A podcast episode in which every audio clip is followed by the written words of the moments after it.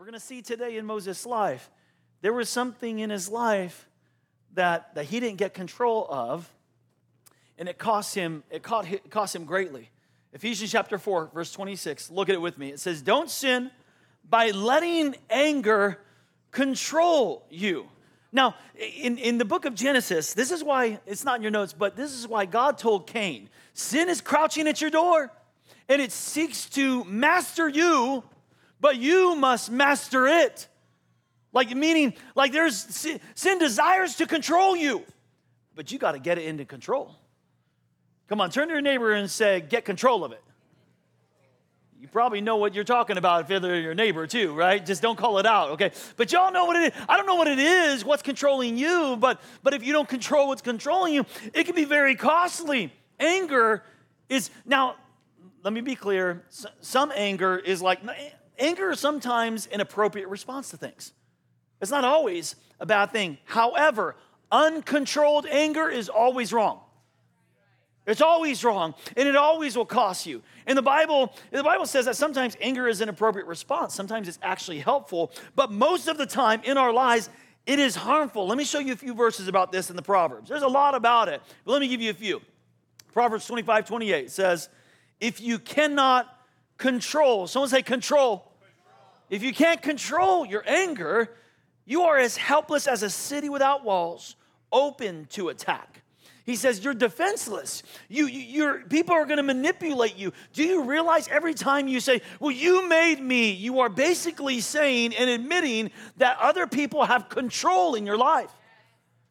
Well, you made me. Well, then that means that person is controlling your life. You're admitting that they are stronger than you. You make me. That means they have the ability to control your emotions.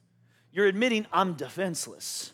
You make me defenseless, like a city without walls. You control me. You're controlling what's happening inside of my heart and life. Proverbs 12, 16 says this A fool is quick tempered. Anytime I have like a hair trigger, you know, temper, I'm a fool. I'm foolish. But a wise person stays calm when insulted. It's wise to just let it roll off your back. A wise person stays calm when insulted. I want to talk to you today specifically about anger's control on our life. And before you check out to, on me today and say, well, this one's not for me, there's something's control. I, I, just want you to get control of whatever is controlling you. But before you do, because I think some of you are like, oh, I got this one good. Let me talk to you married people real quick. Okay? Let's get real, all right? Have you ever had a disagreement with your spouse? And, and, and the disagreement turns into an argument? and then the argument turns into an argument about the argument.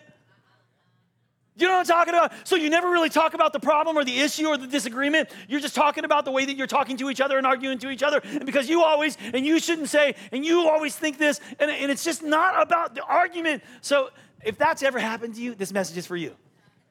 All right, every man. and for those of you that maybe aren't married today, how about this? Have you ever said something you wish you could take back? Have you ever did something you wish, oh, I wish I didn't do that out of frustration? Okay, then this message is for you, sir. this message is for you, ma'am. Let me give you some facts about anger that I found, though. The average woman loses her temper three times a week. Someone gonna get in trouble. He's like, "Is that all?" oh goodness! Check this out. The average man six times a week. Aha! See, ladies, you got them. Got them. Women get angry more often at people. Men get angry more often at things computers, cars, mechanical things, right? Women are more verbal with their anger, men are more physical with their anger, which I don't have enough time. Oh, if you got. Hmm, This one was interesting. Single adults express anger twice as often as married adults. I would not have known that. The place you're most likely to express anger is the home. You're more intensely, you know, close to those. It, the people who can hurt you most are the people that you are closest to, that you love the most. So I don't. Most of us, we don't normally think of Moses as a man with a violent temper, but I believe, and I'm going to show you today that the record, the record reveals that Moses never really got complete control over his anger issues. Now, if a man like Moses, who struggled with anger. If he struggled with that, that should give you a little peace and hope, man. That we, with whatever you're struggling with and whatever's got, whatever has control and is pulling the strings in your life, it should get. Look what God did. How who God used in Moses. Man, could He use us? Amen. Somebody. Amen. However, on the other hand, I hope it shocks us into realizing as well the terrible ramifications of uncontrolled anger in our life. And I hope this is a wake up call for some of you today. Let me go back into the story of Moses and show you kind of what the record reveals and maybe some things that you've just gleaned over in Moses' life that you didn't know this was something in an area of Moses' life that he didn't have full control over. So let me show you, if you've been with us over the last 10 weeks, this is kind of a refresher of some of these, some of these verses, but let me show you where it showed up and how it showed up, what types of anger how it showed up. Okay, write these down. Here's the first one. The first one was anger at injustice. He had an injustice anger. Who, eh, how, who here has ever got angry at injustice in the world before? Anyone ever see the injustice? It's okay. This is like one of those okay things. You get angry. In fact, I think you should, if you're not getting angry when someone is being hurt or abused or when someone is being mistreated or there's a lack of justice somewhere, if that doesn't anger you, then you have a love problem okay? So we should get angry at the injustice in the world, but the question is this what are you doing with that anger? Some people justify their their abuse or harm or blowing things up or, or, or raiding, raiding businesses or whatever for the sake of justice. No, that is a sin. Bottom line, that is sin. And Moses revealed this injustice anger. Well, He, he's um, about 40 years old in Exodus chapter 2, and he goes, remember, he's raised in the palace now as a prince and well educated, good communicator, handsome dude, and all that. And he goes to check out on his his people. Exodus chapter 2 says, One day after Moses had grown up, he went out to where his own people were and watched them at their hard labor. So he's looking at, their, how they're being treated, right? And he's looking at, at their hard labor, and he saw an Egyptian beating a Hebrew, one of his own people, looking this way and that, though he saw no one, and he killed the Egyptian and hid him in the sand. Justified murder. Look, he, he murdered, this was murderous anger that he had. And I think we read over that like, oh, you know, it's just a, Bible story. No, that was, he, he justified killing a man because of the actions that this man was taking. And even though Moses was well educated, you cannot educate your anger out of existence. So here we see Moses at the kind of the beginning of his story. There was, there was this injustice anger. How about this? Write this down. He also displayed unnecessary anger. How many ever that get you? Anyone ever get angry? Anyone ever just get triggered and you're like, dang it, why did I just, why did that trigger me? You know, and Moses had this unnecessary anger moment. It was actually between the ninth and tenth standoff with Pharaoh. And God already, so here between the ninth and tenth standoff, there's all these plagues and diseases, and God's like showing, God tells Moses, I'm gonna harden Pharaoh's heart. He's not gonna listen to you. And that's actually my plan because I want to reveal my glory and my power amongst all the nations, that they'll know who God is. And so God tells Moses this, yet Moses goes and he says, Hey, let my people go, goes to the whole spiel again. And then Pharaoh hardens his heart and he responds very hard to Moses. Yet Moses, even though he knew how he was going to respond, he responds in a very aggravated way. Look at this in Exodus chapter 11 with me. This is what Moses replied to Pharaoh's hardness. He told Pharaoh, Hey, Pharaoh, all these officials of yours they're going to come to me and they're going to bow down. They're going to bow down before me, saying, Go, you and all the people who follow you. After that, then I'll leave. Then Moses, hot with anger. You ever been hot? You ever been like, like your neck red right here and your face all flushed? He was hot with anger and he left Pharaoh. His blood got to a boiling point. We might say he was fired up, right? In fact, if you look at the Hebrew of this word, hot, it's actually the strongest available word in Hebrew for the word angry. There is no stronger word. He was furiously hot, but why? He already knew going into the situation that Pharaoh was going to be hard. Moses couldn't handle the assignment merely to give him the message. He proceeded to give him a furious expression beyond God's intention and desire. It was unnecessary, hot, boiling anger. I don't know if anyone here has ever been unnecessarily triggered where you look back and say, Man, I know it's a, I don't know why I responded that way. That was just way above what I needed to do. That was Moses. Uncontrolled, uncontrolled anger. How about this one? Here's the third type of anger destructive anger. Destructive So you guys remember Moses climbs the mountain to receive from the Lord the 10 commandments, right? And these are the, this is the law of God etched in stone. And he's up there, if you remember from one of our previous messages in this series, we actually talked about this. He's taken too long up there, and the Israelites are like, we don't know what happened to this fellow Moses. So Aaron, build us this golden calf. Let's, let's make a God for ourselves. They build a golden calf and they start dancing and prancing around and even practicing obscenities around this, this idol, this calf. And so at the height of their party, Moses goes down, okay, to check on them because they're making all this commotion. And it's like at the height of, of, the party. Okay, Moses steps in there. Exodus chapter 32, verse 19, it says, When Moses approached the camp and he saw the calf and the dancing, so they're just, they're acting crazy, man. Look what it says. His anger burned. There it is again. Did you ever realize that as you look through these? And he threw the tablets out of his hands, breaking them to pieces at the foot of the mountain. Now remember, these tablets, they were written by, by Yahweh, by the Almighty God Himself. These were the most precious documents that man, mankind has ever had in their possession, ever. Imagine if you were to be given personally a document that was penned, authored by God, and it was given to you and entrusted to your care. That's what Moses had. And because he was angry, he breaks them before the people.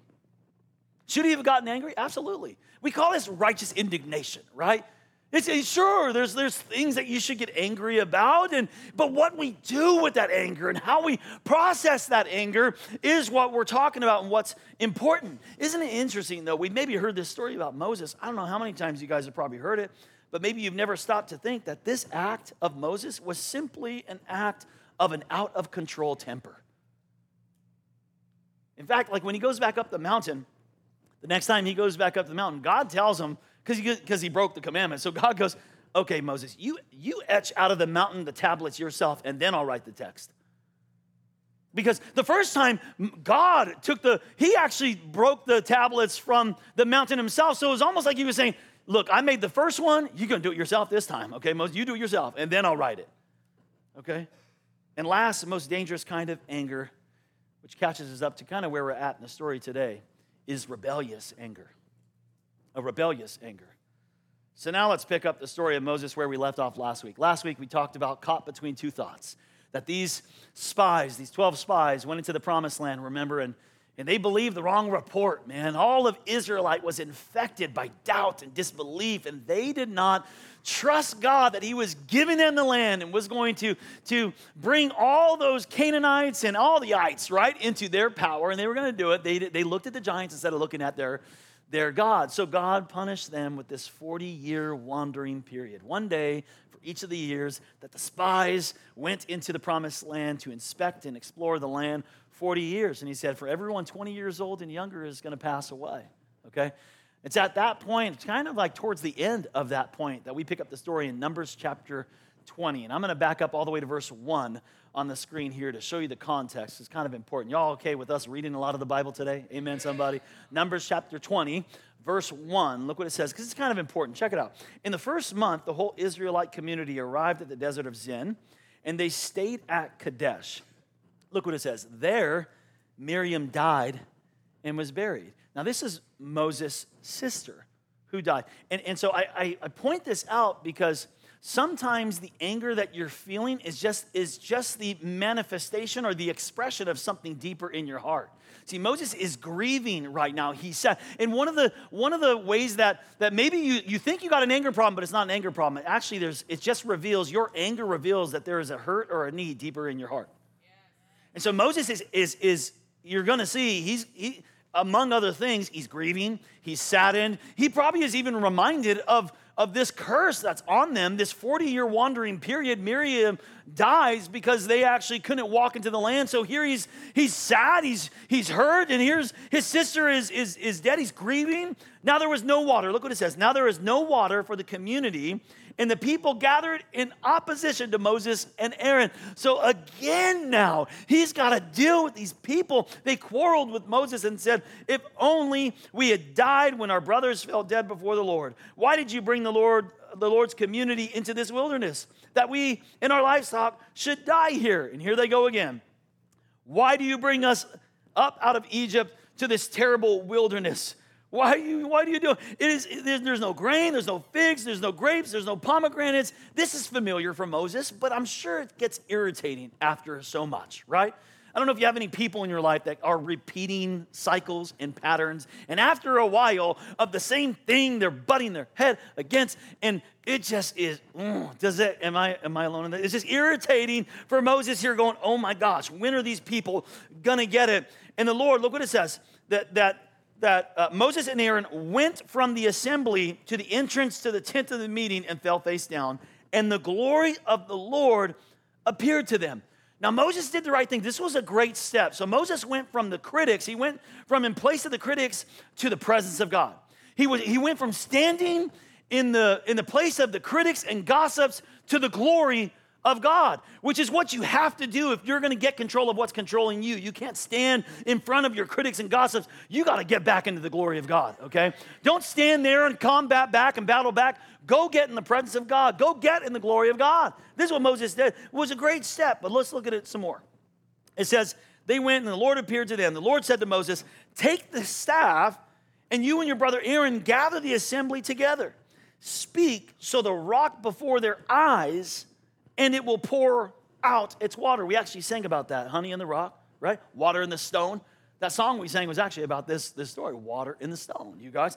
So he's like, it's a pretty clear, pretty clear instruction, right? Come in, like go speak to it, and then the water is gonna come out of that rock. You're gonna bring water out of the rock for the community so they and their livestock can drink. So Moses took the staff from the Lord's presence. There we go, step one. He's got, he's all right. He's got the first part of the command. Take the staff. Okay. Check. Just as he commanded him. He and Aaron gathered the assembly together in front of the rock. Check two. Right on, man. Good job, Moses. You're following the orders pretty good. And he said to them, Listen, you stiff necked, sorry rebels. Wait a second. Hold on, hold on, hold on, hold on. Where did, did I miss something, Moses? Because I didn't see that in the exchange here of what you were supposed to give to these people a cutting message like that. I didn't see it. Where did that come from? His anger. That's where it came from. Listen, you rebels. And then look what he says. Must we, there's almost a hint of blasphemy here. Must we bring you water out of now this was god's miracle. This is god's and here he is like like angry and upset like cutting them with his words and saying like must we me and me and aaron do this water from the rock miracle thing for you guys? Then moses raised his arm and look what he says. God said speak. Very clear. God raised moses raised his arm and struck the rock not once but twice with his staff. Now to be honest i don't even know if moses thought water was going to come out honestly, uh, maybe Moses didn't even want water to come out of it. Maybe he was, maybe he wanted these Israelites to finally get a taste of what they finally die like they deserve in this wilderness. Hurry up with this thing, God, because I want the promised land is waiting and all they got to do is die. Let's let them die. Maybe he wanted them to die and he strikes that rock twice because that's definitely not what God said. So he strikes the rock twice and look what it says water gushed out. How amazing. What amazing grace. The grace of God that even when we don't do things the way that we should or how we should, that God's grace is still going before us. What amazing grace. God's, the water gushed out and the community and their livestock drank. But God didn't overlook Moses' rebellious heart and his rebellious action. Look what it says. But the Lord said to Moses and Aaron, because you did not trust in me enough. Remember that. Because what you did, it revealed something, Moses. You didn't trust in me enough, and you didn't honor me as holy before my people. Because of that, you will not bring this community into the land I give them. If you don't control what's controlling you, it'll cost you. And I, when I've read this, though, in the past, and maybe you have, you can sympathize with this. Uh, when I've read this, I have always thought this was a little harsh. Anyone in there like agree with like this is a little harsh, man, maybe even severe. All he did was beat the rock. At least he didn't beat them. I would have been like, shut up. You know, God, what's the matter with you people? I, you know, he didn't do that with the staff guy. He hit a rock. It's a rock. And he doesn't get to go into the promised land now. But as you see the story of Moses, you see that God tolerated Moses' anger patiently working with him. He honed him, he tooled him, and still Moses let his anger flare. He had been losing his cool, at least from we know from what was written, since he was 40 years old, but we probably know, knowing human behavior, he was probably an angry child as well. He simply never learned this lesson. So, what can we learn from what God said? Here, write, these, write a few things down, then we're going to get really practical, guys. An act of disobedience stems from unbelief. That's where it's coming from. Remember, he said, Because you did not trust me enough. See, when you know God's will, listen, and you willfully move in another direction, that is unbelief, plain and simple. You're saying, God, I don't believe you. Uh, I don't believe your plan is best. And some of you are like, but no, I do believe. I just like mess around. Like, uh, but I do believe. Well, maybe not by God's definition. Maybe you know, but you don't believe. Maybe you know God and you know about God, but by God's definition, like that's what God says. God is the one who said, Look, your actions revealed that you didn't believe me, you didn't trust me. Here's the second thing it reveals disobedience diminishes God's glory. So here's what he said You didn't honor me as holy in the sight of my people. You didn't honor me. So you have encouraged these people to forget that I am holy. And this is especially important for all those who are leaders in the house of God or have influence in the house of God. James says, not in your notes, but in James chapter 3, he actually says that not many of you should desire or presume to be teachers because you know that those who teach will be held to a higher standard. Why? Because when we disobey, we dishonor the glory of God before the people that we were called to lead. Here's the last thing it kind of reveals for us is that forgiveness doesn't remove all the consequences, does it? It doesn't. Of course, listen, God will forgive you every time. But let's say that unbroken habit that you have. Let's say that thing that is controlling you, that you don't have control over, eventually brings a reproach on the name and the glory of God. He will forgive that sin every time it is honestly confessed, but the repeated, that repeated sin's earthly consequences can be terribly painful.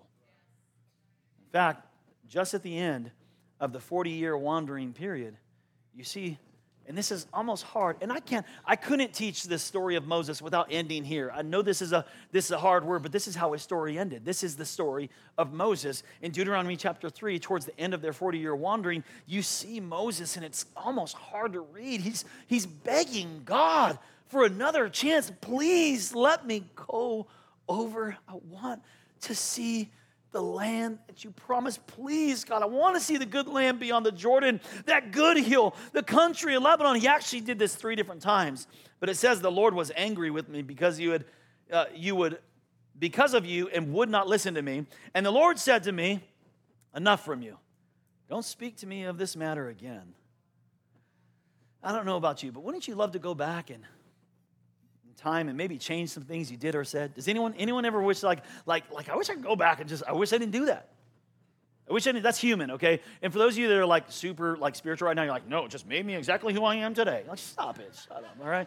I just if you've Come on, let's just be real. And like, there's some things that you probably wish you wouldn't have said and wish you wouldn't have done. Moses probably would give anything. You see his heart. He's like, oh, God, please, Lord, if I could just have a do over, if I could just only go back. But he couldn't go back. And we've been ironically reading for um, two and a half months now these Israelites wanting to go back to Egypt. And here now, ironically, we see Moses, I, if I could just go back. But you can't go back.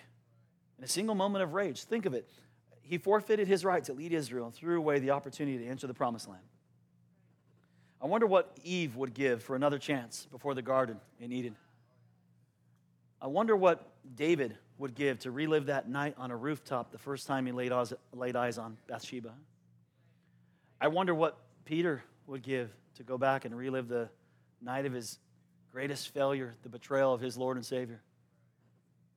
The sad fact is, we cannot go back. None of us can. We can't undo what's done, and we can't unsay what is said. We can't reclaim those moments that we were possessed by rage or possessed by lust or our hard headed pride, whatever it is that's controlling us that we don't have control over. You can't go back and change those moments. Like Moses, you may be forgiven for those.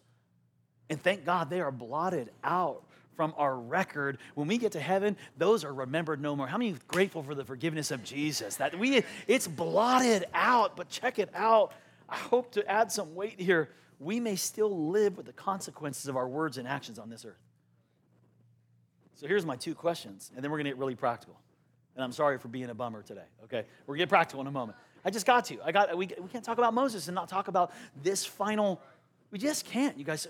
Here's the two most important questions, not on your notes or anything, but I think what will you learn from it? What will you learn from your failures, from your mistakes, from from when you gave up your control, your authority, your power to whatever is controlling you. What are you going to learn from it? Are you going, is this going to be your story where that thing just pops his head up throughout your life until you get to a moment after God has been patient and worked with you and tooled you and honed you? But that thing finally, God says, you know what? I'm going to have to remove you now. You know what? I, enough. You can't have it anymore. What are you going to learn from it? And, and, and the second question I think that's important from this is will you still serve God regardless? I find that amazing about Moses that even though he couldn't go to the promised land, he still loved and served and led. He still, he didn't go, it would have been easy to just go, you know what, forget it then. What's the use if I'm not going to the promised land? Because he had his eyes set on a different land, a different glory. He was living his life not for an earthly home, but a heavenly home. Amen, somebody? So what are you going to learn? And will you still serve when the chastisement and the discipline of God will surely come on every single one of our lives? Every one of our lives. Will you still love him? Will you still honor him? Will you still serve him? So, how do we overcome? How do we get control of what's controlling us? Let me give you some now some really practical stuff. How do we do it? How do we get control of what's controlling us? Maybe it's anger for you today, maybe it's lust, maybe it's pride. I don't know what's controlling you today, but you need to get control of it because it's costly. It's costly. And it's going to cost you entering it's going to cost you entering your potential that God always had in my, imagined for you. Some of you are like, well, nothing can take the plans of God. You can. Yes, you can. Amen, somebody? Are you all right? I love you. I just need to, okay. How do we do this? How do we get control of what's controlling us? Here, write this down. Number one, man, you got to calculate the cost of what's controlling you. You got to calculate the cost of anger because eh, before you allow yourself to get mad back, you got to calculate what you're going to lose if you respond that way. Because I'm telling you, you're less likely to get angry if you realize there's always a price tag of me getting angry back. And the Bible is very clear, very specific about uncontrolled anger. Let me give you some verses Proverbs 29 and 22. An angry person causes trouble and a person with a quick temper sins a lot. So if I'm going to get angry, I'm going to I'm to have trouble, and I'm going to be dealing with sin in my life. Proverbs 14 and 17. People with hot tempers do foolish things. Proverbs 14, 29. Those who control their anger. Someone say control. Control their anger. They have great understanding. Those with a hasty temper make mistakes. So if I get angry, here's the cost. I'm going to get in trouble. I'm going to sin. I'm going to cause arguments. I'm going to make trouble. I'm going to make mistakes. I'm going to do foolish things. Do I really want to get angry? No. No, it's foolish. I always lose when I lose my temper. You, you may lose respect. You may lose the respect of the people close to you and the people that, that, that you love. You may lose the love of your family. How many children want nothing to do with their parents because of the way that they mistreat and the anger and the boiling? How many disenfranchised, how many just relationships are broken and ruined because of uncontrolled anger? You can lose your job by losing your temper. How many people have been laid off and let go because they let off? You can lose your health by stuffing it down. And in fact, there's, uh, there's 51 medical conditions that are directly attributed to anger. 51 that if you if you have uncontrolled anger in your life you are more susceptible to illness In, in, the short run, sure, you can maybe motivate people with your bullying and your yelling and your anger and your, your, your aggression. In the short run, maybe you can get a little bit of return on that, but in the long run, all you're going to get is more anger, more apathy, more alienation from people. So, how do we over how do we get control of what's controlling us? Calculate the cost. Number 2, look past their words to their pain.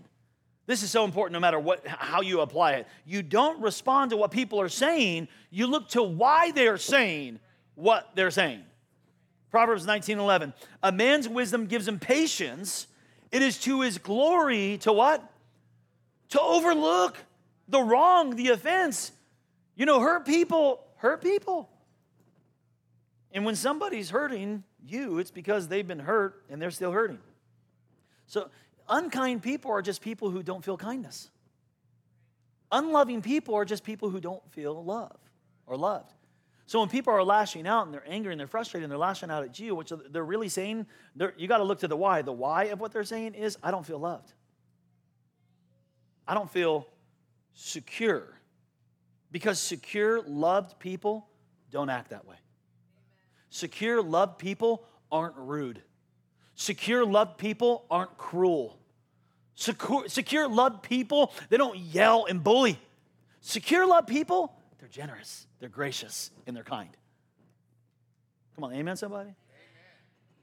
Here's a myth. Everybody's probably been, I've, I've talked to so many people that have gone to like psychologists and, and counselors, and there's a myth going around that I need to expo- expose. It's, it's just flat out wrong.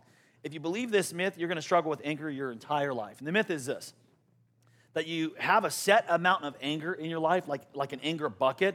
And then when the bucket gets full, modern psychologists and modern counselors tell you when your bucket of anger gets full, you need to empty that bucket by expressing it and pouring it out. Then when the bucket is empty, you feel kind of cathartic again. So go scream and cuss and yell and tell off the air. Just tell it to the air, you know. Just act like you're telling it to that person and, and, and, and scream. You'll feel cleansed because you've gotten rid of all your anger. Listen to me. That's baloney. That does not, that is, does not work. It is not biblical. And the reason why it doesn't work is this because you don't have a bucket of anger in your life, you got a factory of anger. Okay? And, and the factory can keep producing and producing and producing. And when you get rid of that, you'll get more. In fact, the more anger that you throw out there, the more your factory goes, hey, we're out and, and we need more of it. Produce, produce, produce. I'm telling you, you, whatever you, you feed, you get more of, and you're feeding the anger and you're feeding that venting session, and, and you wonder why you're angry all the time. That's baloney. Do not buy into that. Now, look, David the psalmist, he, he, he talked to God, and, but there's a difference between venting and, and scathing people behind their back and to God and inviting God into my heart as I express my hurt to Him. It's a big difference. Look past the words to their pain. Okay, you want to get control of this thing? You want to get control of what's controlling you? Okay, number three, think before reacting. Think. When somebody gets you angry, think before you speak, right? Because let's get real, y'all. Anger control is really just mouth control. Uh, largely, largely is what it is. It's like it's like a control of my, my mouth. Proverbs chapter 13 and 16 says, sensible people always think before they act. Proverbs 29 and 11. A fool gives full vent to their anger. So, oh yeah, just vent it. That's what you need to do. Just vent it. No, that's not biblical. The Bible says you are a fool if you just give full vent. Oh, I'm just keeping it royal. Well, then you're a real fool, is what you are. that's what fools do. They give full vent to their anger. But look, a wise person controls that thing. They, they got it under control. I'm not going to be mastered by that. I'm master of my emotions. I'm master of that. I, am going to quietly subdue. that. I'm not going to stuff it down, act like it's not there. That's not what he's talking about. Don't I? Don't act like it's not there. I'm going to master my emotions. I'm going to quietly hold that back. In Hebrew, there, it, the hold it back, it literally means to cool it, which is why we know it's biblical to say, chill out. Chill out, bro. Chill out, right? Cool it. So let me give you three questions, not in your notes or up here or anything, but extra notes for you. Three questions to ask while you're waiting. Write these down if you're taking notes. Number one, while you're waiting, before reacting, ask this question Why am I angry? Why? Why? Why? Think before react. Why am I angry? we're going to get to the real why. Why does this really bother me? Number two, you got to ask, what do I really want? Okay, if this person is pushing your buttons right now and you're tempted to be sarcastic back, uh, what do I really want from this relationship? And I'm, why am I angry? What do I really want? And number three, how can I get it? Why am I angry? Why, why am I? What, what, what, do I, what do I want from this and how can I get it? You ask those questions. You can't ask those questions if you immediately respond. You got to pause enough and wait to, to analyze. And when you do, you're going to see that, that the Holy Spirit will show up. I'm telling you, blowing up and blowing off is rarely going to get you to where you want to be in the relationship. It isn't. It never, it never is the right response. You'll never identify the root cause. Okay, number four. Number four. If I want to control this thing that's controlling me, ask for help from God. It seems very, you know, simple, and yet it's the last thing we do when we're angry, right? It's the last thing we would we would first text someone or call someone or do anything else. Like it's the last thing we do when we get when we get angry. So we're to practice this together. Look at Psalm 141 verse 3 up here. It's such a great verse to put into your mind when you start to get angry. Remember this verse. We're going to say this out loud together. This verse up here, Psalm 141, verse 3. Ready? One, two, three. Lord, help me control my tongue. Help me to be careful about what I say. If I had time, I'd make you read that 10 times. I really would.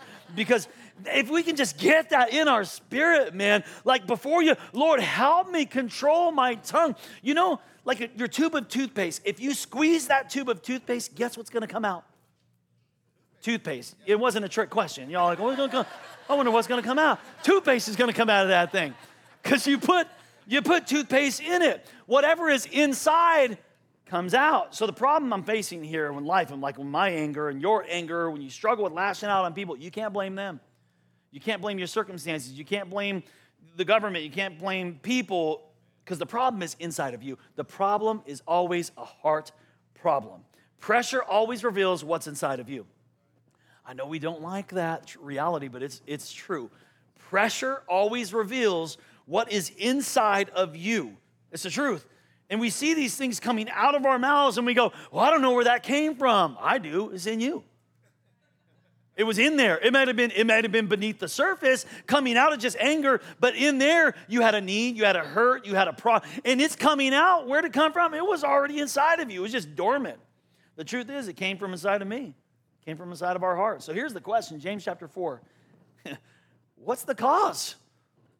of all this anger, all this aggression, all of our frustration. What's the cause of all the fights and quarrels among you? Well, that's easy, Pastor. It's her. She's sitting next to me. No, I'm just kidding.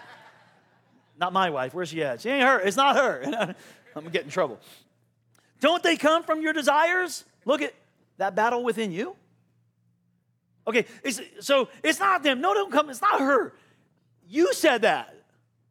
They didn't say that. They didn't do that. That came from in you. Like, oh, that go? no, that, that came from your mouth. That anger, that aggression, that, that, that, that comment, that sarcasm, where that come? That came from you. It came from inside of you. You wanted something and you didn't get it. So you kill and covet, like Moses' murderous anger. But you cannot have what you want. So you get angry and you quarrel and you fight. here's the answer you don't have because you don't ask God. Are you kidding me, James? Are you saying in the moment that I have this frustration that I'm supposed to deflate the energy of that situation, and I'm uh, even though I'm totally right, I need to pull away and ask God to inspect my own heart? Yes. Yes, that's exactly what he's saying here. How do you do that? You pray that prayer. Lord, help me. Like get don't don't let me speak before I think. God, help me control my tongue, God. Most important key. Here we go. Number 5 in dealing with anger. If you're going to get control of what is controlling you, you got to base your identity in Jesus. Let me tell you, this is so important. If you build your identity on anything that can be taken away, your job, your looks, the person you're married to, being popular, you're going to be insecure your whole life. Now, here's the revelation. Listen to me. Insecurity is the root of all anger.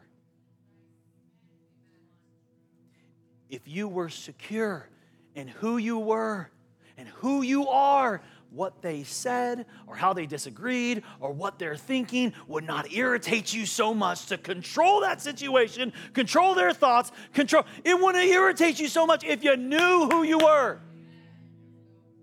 If I knew who I am in Christ, it wouldn't matter what you say I am. It wouldn't, it wouldn't bother me, irritate me, and frustrate me as much. And until you start feeling secure about yourself, people are going to be able to push your buttons. You're going to be emotionally controlled, or the word is emotionally immature. When you know who you are and whose you are, nothing can touch you. Nothing. They can't get to you. Anger and insecurity that go together. The more insecure I feel, the more anger I am. I'm going to care too much about your approval or your disapproval. The Bible says this in Proverbs 29 25. The fear of human opinion disables you. So if you're worried about what other people think, you have an emotional disability, he says. You are emotionally disabled if you're always worried about who accepts me and who rejects me and approves and disapproves. The fear of human opinion disables you, but trusting in God protects you.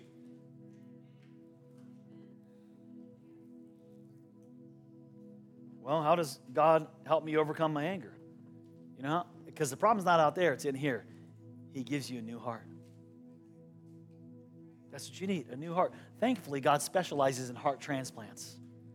He gives us brand new hearts and, and new identities. So, so those things that have been controlling us, they don't have to control us anymore. They don't have to pull the strings and manipulate our life. It's always a heart problem. A boasting tongue reveals an insecure heart. An overactive tongue reveals an unsettled heart. A judgmental tongue reveals a guilty heart. You know, the most judgmental people are the people that feel the most guilty. A critical tongue reveals a bitter heart. It always shows. It, like what you're expressing always shows what's inside. A filthy tongue reveals an impure heart. On the other hand, an encouraging tongue reveals a happy heart. A gentle tongue reveals a loving heart. A controlled tongue reveals a peaceful heart. So you know, you know what you need to get rid of what's controlling you? Maybe your anger problem? You need a new heart. You need a heart transplant. Matthew chapter 5, verse 4, 48. Look what it says. Jesus says, grow up. Quit acting like toddlers. Quit letting your feelings and other people manipulate and control you. Grow up. Your kingdom subjects now. Live like it. Live out your God created identity, not the identity someone else gave you. Live out your God created identity. Live generously and graciously toward others the way that God lives towards you. So I don't know what, what is controlling you that you need to get control o- over today, but I promise you the remedy is the same. What you need is a new heart and an established identity in Jesus Christ. The Bible says that that when we make that word Lord, like Jesus as our Lord, you know what that means? It means He's under control. So when I started the message, I said, Who or what is in control of your life? Anything other than, I could have said it this way Who's your Lord? Who is your Lord? Who's controlling you? That's really what salvation is. That's what this whole Christianity and faith thing is. It's me saying, I'm not in control. I'm not going to control my life. I'm not letting you control my life. I'm not letting them control my life. I'm not letting this thing. I, I am controlled by you, Jesus. I'm under your control. And nothing else will control me. I'm going to live for you.